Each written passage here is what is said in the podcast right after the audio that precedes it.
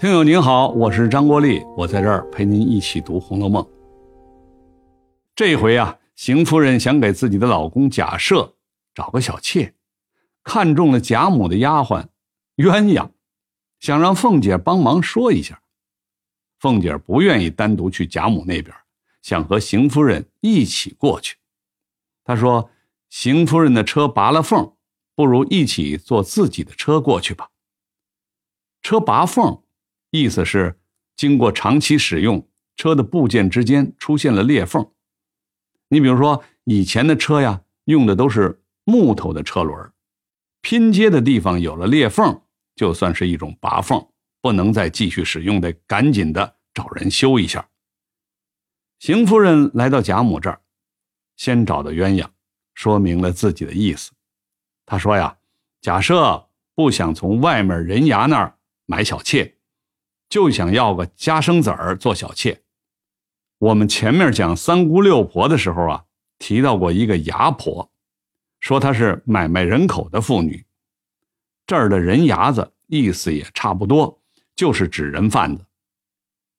牙这个字儿啊，在古代有特定的含义，比如什么牙子、牙人、牙行、牙商等等，就是指在市场上的买卖双方之间。介绍交易、收取佣金的中间商，那人牙子就自然是介绍买卖人口的人贩子了。邢夫人说了很多啊，没想到人家鸳鸯压根儿就不答应。假设没办法，就派了鸳鸯的嫂子去劝说鸳鸯。鸳鸯骂他的嫂子是“九国贩骆驼的”，这句话指的是到处招揽生意。爱管闲事儿的意思，九国贩骆驼，本来意思是什么呢？那就是有很多说法了。一种说法认为啊，这个九国呀，指的是古代的粟特人，是今天中亚一带非常善于经商的一个民族。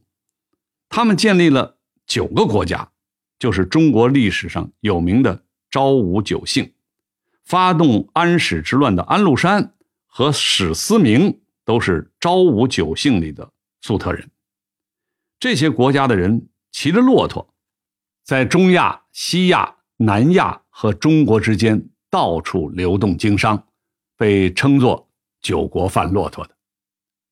鸳鸯还骂了一句歇后语儿，他说：“状元豆灌的浆，又满是喜事儿。”状元豆就是天花豆啊，咱们前面讲过，天花豆发出来以后。